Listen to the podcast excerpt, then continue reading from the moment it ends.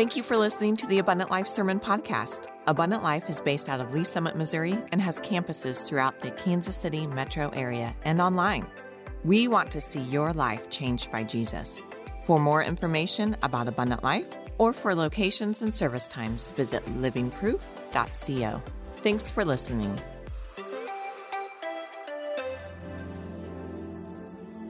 The day that my brother passed away, it really was the day that I came to life. Ever since I could remember, I knew who Jesus was. I would go on a Sunday, and that was really the extent of like Christianity. So it really was more of a religion. When I was in fifth grade, I gave my life to Christ because I remember that was the first time where I felt like I understood the gospel. Fast forward throughout the years, I kind of always saw God as this big scary guy in the sky who was disappointed in me. It started to become more of a relationship as opposed to a religion in college. That was when I, thought to myself, okay, I want to get involved in a ministry. I found a ministry on campus and I started going. I was not walking the walk. And in fact, I was really living as a hypocrite until 2019. My little brother, he committed suicide. I remember being faced with the decision.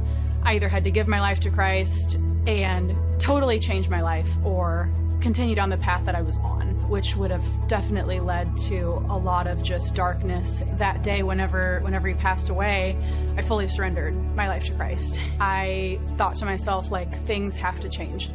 Since then, I started getting involved with Abundant Life. I joined my first small group. I started going to Paradigm, and all of these things. And I remember that was the first time really in my life where I started to get to know Jesus, started to understand his character and understand that he loves me and that he didn't see me or define me by my sin and by the mistakes of my past and, the mistakes I'll continue to make, that he saw me as his child.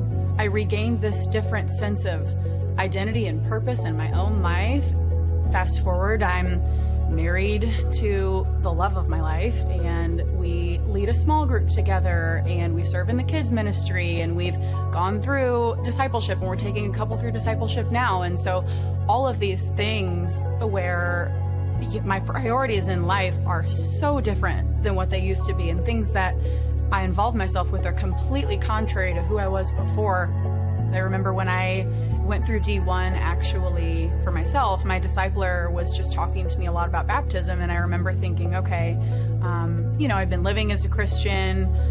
Wouldn't it be silly to get baptized now? Why didn't I get baptized earlier on? And to be honest, a part of it I feel like really was pride for me, thinking that, I don't need to get baptized now. People know I'm a Christian, and it really wasn't until I started reading the Gospels for myself. And if the creator of the universe was baptized in order to just, show us, and we are to follow him and to show us a way for us to proclaim to the world, we've given our life to Christ, then who am I to say that I shouldn't? It's time for me to stop living as a hypocrite and to use my life to further his kingdom and just share his love with people around me.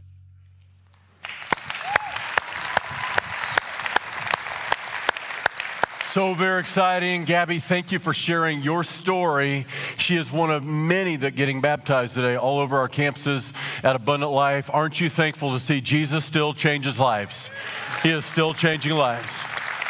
He is still changing my life. And if you haven't let him, he'll change yours. I'd like you to open your Bible today to Romans chapter 6.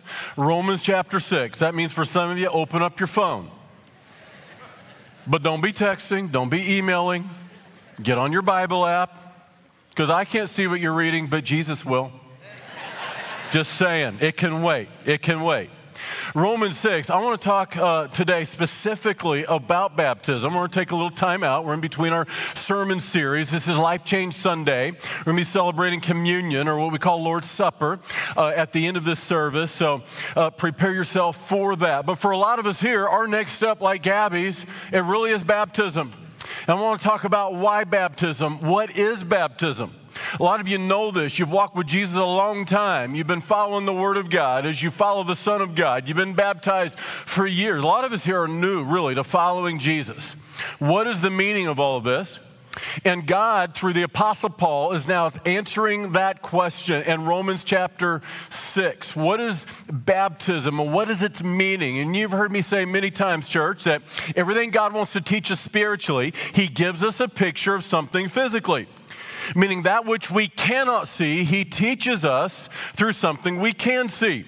Baptism in water is a picture of something spiritually as somebody goes through that water physically. This is what Paul now answers that question. He's talking about this very thing, Romans 6 and verse 1. It says this, "What shall we say then? Shall we continue in sin that grace may abound?" I want you to notice he asks a question here. It's a rhetorical question. See, for the first 5 chapters of the book of Romans, Paul is teaching us that we're saved by grace alone, through faith alone. See, it cannot be earned. And I want you to know there's a difference between religion and redemption. Gabby shared this. For many years, she had religion, meaning she knew about Jesus, but she didn't really know Jesus. And that's where a lot of people live. It's what I call churchianity, not true Christianity.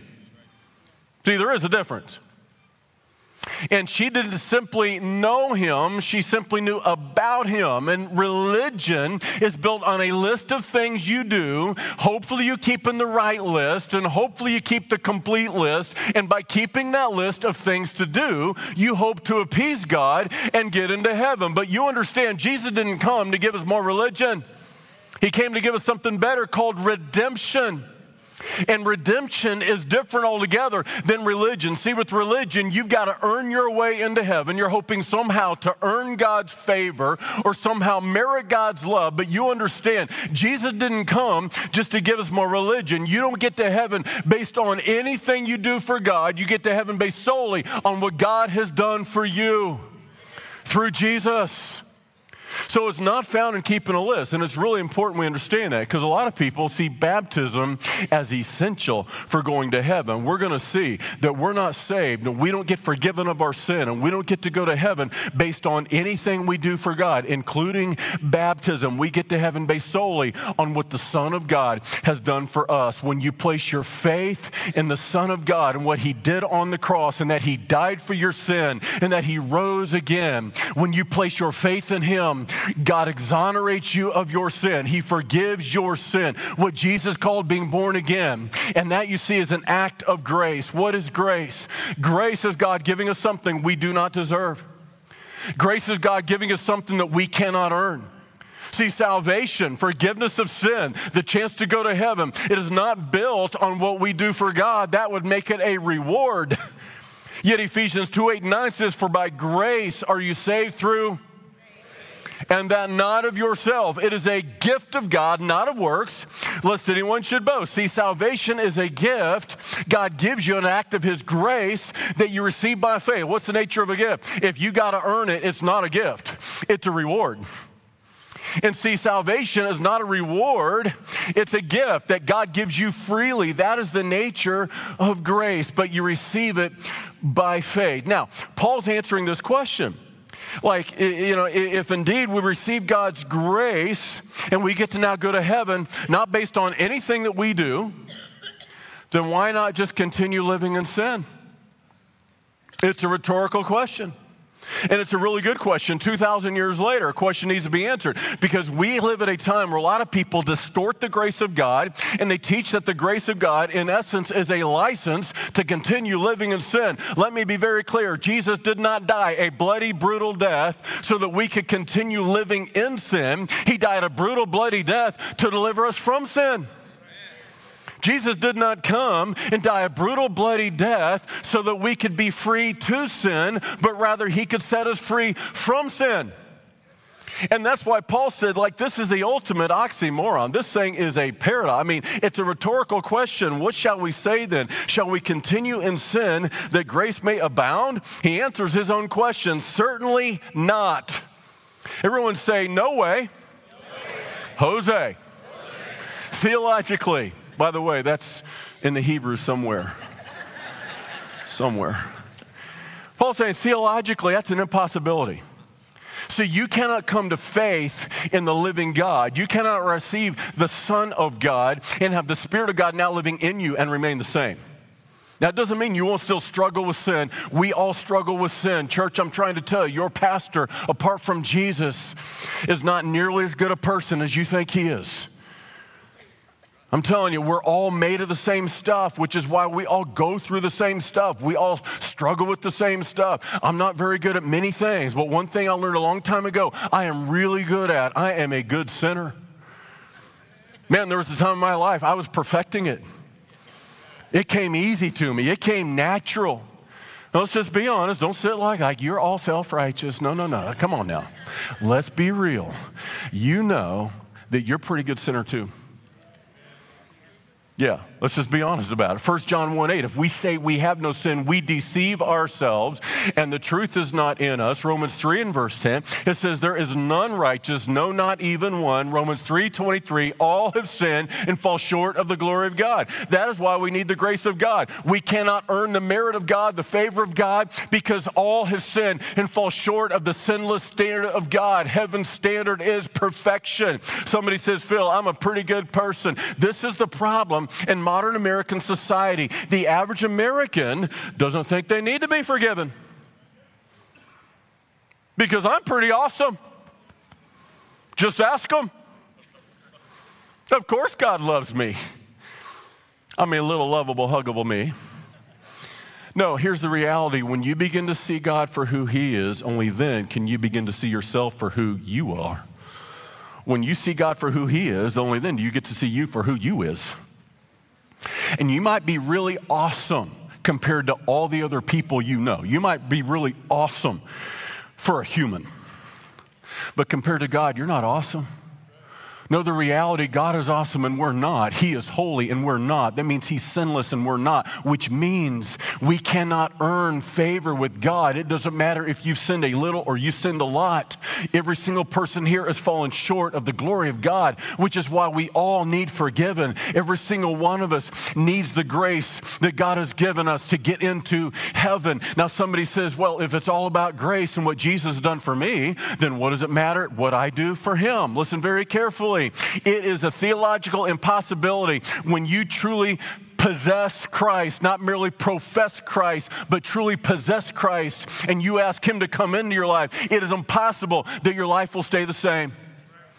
See, it's an impossibility. That's what he's asking. He's saying, look, what shall we say then? Shall we continue in sin that grace may abound? Certainly not.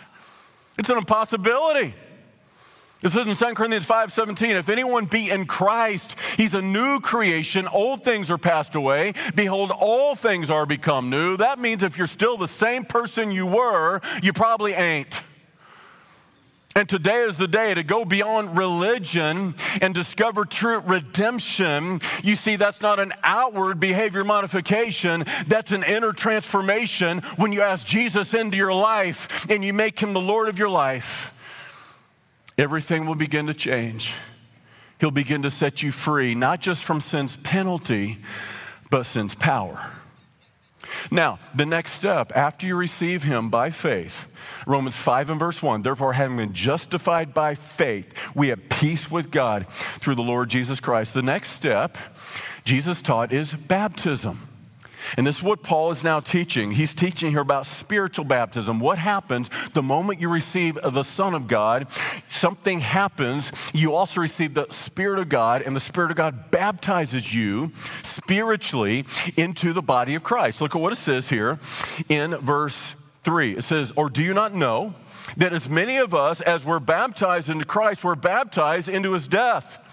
Therefore, we were buried with him through baptism into death, that just as Christ was raised from the dead by the glory of the Father, even so we also should walk in newness of life.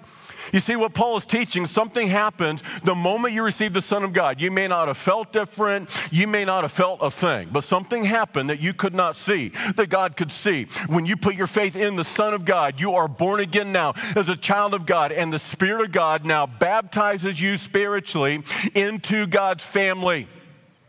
And like Gabby said, he no longer sees your sin. He now sees you as a daughter. He sees you as a son. You're now a member of the kingdom of God and the family of God. And what you saw today as these people in this campus and every other campus, as they went through water baptism, that was a picture now physically of something God did for them spiritually when he baptized them into God's family. Now, listen very carefully. Sometimes people ask, well, Pastor Phil, why do you dunk people at Abundant Life? That's a good question. My wife, for example, in her tradition and denominational affiliation of her family of origin, she was sprinkled as a baby. Now, if you were sprinkled as a baby, I'm not saying you're a bad Christian or your mom and dad was a bad Christian, but here's the simple reality. When you study baptism, there's really only one way biblically. Baptize is the Greek word baptizo, and it means to dip, immerse, plunge, or sink. Jesus said in Matthew 28:19, I want you to go therefore and make disciples of all nations, baptizing them in the name of the Father, Son, and Holy Spirit. His first century followers literally heard him say, go you therefore, make disciples of all nations, dunking them in the name of the Father, Son, Holy Spirit. That's what they heard, because that's what the word means. Why do we dunk people and put them all the way under the water? Because we learn here from Romans chapter 6 that baptism is a symbol of a burial. It's a symbol of a death. And you can't fully bury somebody by sprinkling dirt on them. You got to put them all the way under. And so what happened when they were going under the water, Romans 6 tells us they were identifying with the death and burial of Jesus Christ. That what they're saying is, I am died to myself. I have died to my sin. I have died to my past. I've given up rights to my life. And now as they're raised up from the water, what does it mean? It means I've now been resurrected to newness of life. Now I'm going to follow Jesus as a resurrected child of God. The old has passed away, it is buried, and it is a new day. And that's why for some of us, like Gabby, this is your next step. And you hear us use this phrase all the time in Abundant Life. We all have a next step. It's called a walk with God. You can't walk with God if you're not taking your next step with God. And for a lot of us, our next step is, in fact, baptism. And I got to ask you, if indeed you have placed your faith in Jesus, you have received him personally, then why wouldn't you be baptized? Baptism, I've said for many years, y'all, it is like it's like a wedding ring. I'm wearing my wedding ring right now. Can you see it? I have worn this ring on this finger for 32 years. 32 years. Now, okay. Yeah, that's worth it. Okay.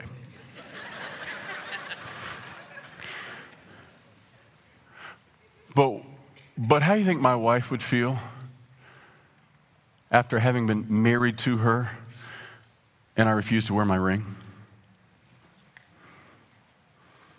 Would everybody agree I could take my ring off and I'd still be married? Yes.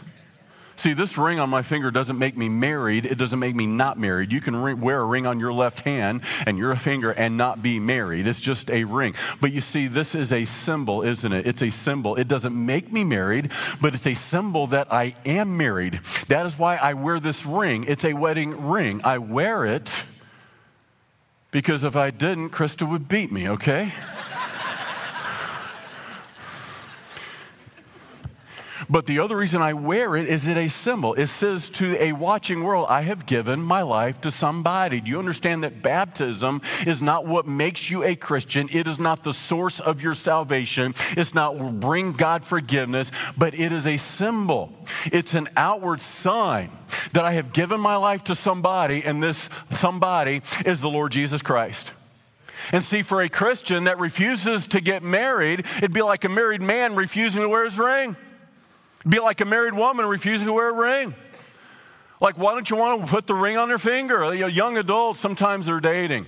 And we talk about this sometimes in Paradigm. And our young adult ministry about once a year does a dating series and how to pursue marriage kind of series. And there's something called we need to redefine the relationship. Like, where's this relationship going? And Gabby had a moment where she needed to redefine the relationship. It is time for some of us like Gabby to quit dating Jesus. Jesus is not looking for a girlfriend. He's looking for a bride. We are called the bride of Christ. He's looking for somebody to put the ring on their finger and say, I'm going to follow Jesus without reservation. I'm in. I'm giving my life to him. And for some of us, that's the next step. Gabby and her story, like so many people I have known that was around the church for many years, that knew about Jesus for many years, but never fully knew Jesus. Knowing about him is not the same as knowing him. Listen very carefully. It is so easy to spend so much of your life with like one foot in and 2 feet out. Some of you didn't hear what I just said. I'm just seeing if you're listening, all right? Yeah, for some of us, it's like 1 foot in, 1 foot out. Like I don't want to get fully in because, the cost might be too high. So I've got 1 foot out. Listen carefully. You got 1 foot out. You don't have 1 foot in. You're either in or you're out. You're either born again or you're not. And so my question today is this: do you have religion or do you have true redemption? Do you think you're going to get to heaven by keeping a list of things to do? Listen carefully, you'll never get to heaven except through what Jesus has done for you. And when you place your faith in him, that he died for your sin and rose again, it's what Jesus called being born again. You become a child of God, but that's not the end. That's just the starting line. That's not the finish line. The next step is now put the ring on your finger and go through baptism. It's an outward demonstration, a public profession that I have given my life to Jesus, and I'm not ashamed to call Jesus my Savior. I'm not ashamed to call Jesus my Lord. And I'm putting the ring on my finger for everybody to see that I'm a follower now of Jesus. So for some of us here, that's the next step. I want to challenge you to do that. Now, the reality is in churchianity, not Christianity, churchianity, last 2,000 years of church history, so many people have confused the source of our salvation with the symbols of our salvation. See, baptism is merely a symbol of our salvation. It's not the source of our salvation. Communion or the Lord's Supper is very, very similar. There are people now that actually teach that you get to heaven and God forgives your sin and imparts God's grace unto you by taking communion. Listen very carefully. The Bible is very, very clear. Jesus said, I want you to do this to remember me, not to receive me. So it's very easy sometimes. See, religion will always take the shadow of salvation or the symbol of salvation and make it the source of your salvation. So you got to do this, you got to do this, you got to do this, you got to be baptized to get into heaven, you got to take communion to get into heaven. And I'm trying to tell you, the moment you add one thing to what Jesus did, you no longer have the grace of God upon your life. You have to now work to get into heaven and appease God. I'm trying to tell you, when you add a list to what Jesus did, it's no longer redemption, it's religion. No, you don't have to go through baptism to get into heaven. Your sin is washed away, not by water, but through the blood of Jesus Christ. 1 John 1 and verse 7, his blood cleanses us of all sin. But listen very carefully, that is not the end. Now it's learning to walk with him. And communion, like baptism, is very much a shadow of our salvation, not the substance of our salvation. Like these lights are shining on me right now. I can raise my hand, and I can actually see my shadow right here on this platform. On a sunny day, you can see your shadow as you stand in the light of the sun. Now, would we all agree that shadow is not the substance?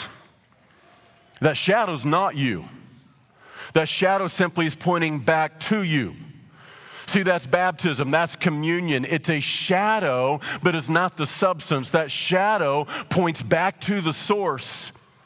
And as you stand in the light of the sun, S-O-N, you cast a shadow that points back to him. You see, that's what communion is. That's what baptism is. It's a shadow that points back to him, the source of our salvation.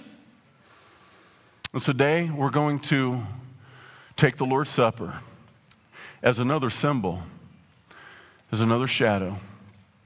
And Jesus instituted this on the night before his death, as he was taking the Lord's Supper, what we call it today, it was known as the Passover in those ancient days. As he took this supper, the Passover, with his Jewish disciples, his Jewish followers.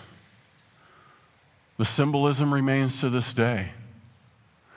In Exodus chapter 14, God instituted for the Jews the Passover that they were to celebrate once a year.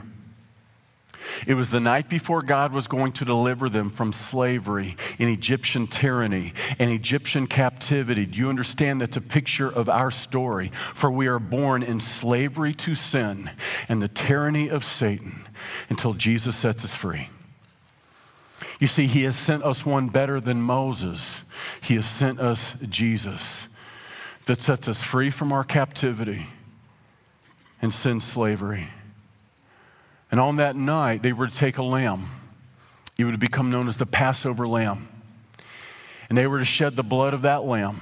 And God was very specific. I want you to put that blood on the doorposts of your home, not just anywhere on the door, but specifically here, here, and here.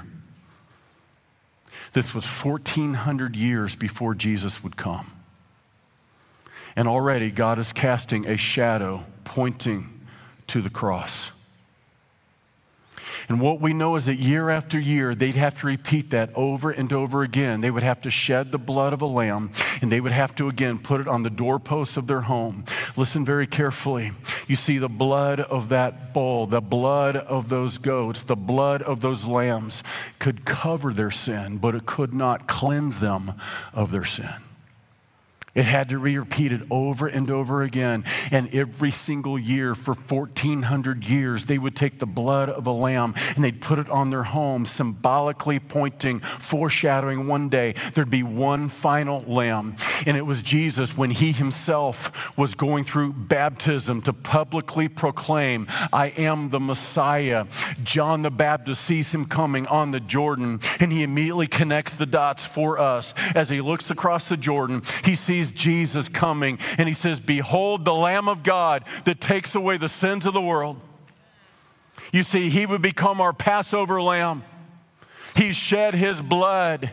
And when God sees the blood of the Passover lamb, not on the doorposts of our home, but the doorposts of our heart, the death angel passes over. Romans 6:23, the wage of sin is death, but the gift of God is eternal life through Jesus Christ our Lord. And it is not accidental. It is not coincidental. It was entirely providential that Jesus would die. He would hang up on a brutal, bloody cross at the exact moment the Passover lambs were being slain all over ancient Israel. And on that day, the Passover lambs, probably by the hundreds, were taken into the Jewish temple. And the blood of those lambs would run down the altar, out of the temple, into the Kidron Valley. And in that very moment, our lamb, the Lamb of God, was hanging on a cross, taking our sin, our shame, our blame upon him.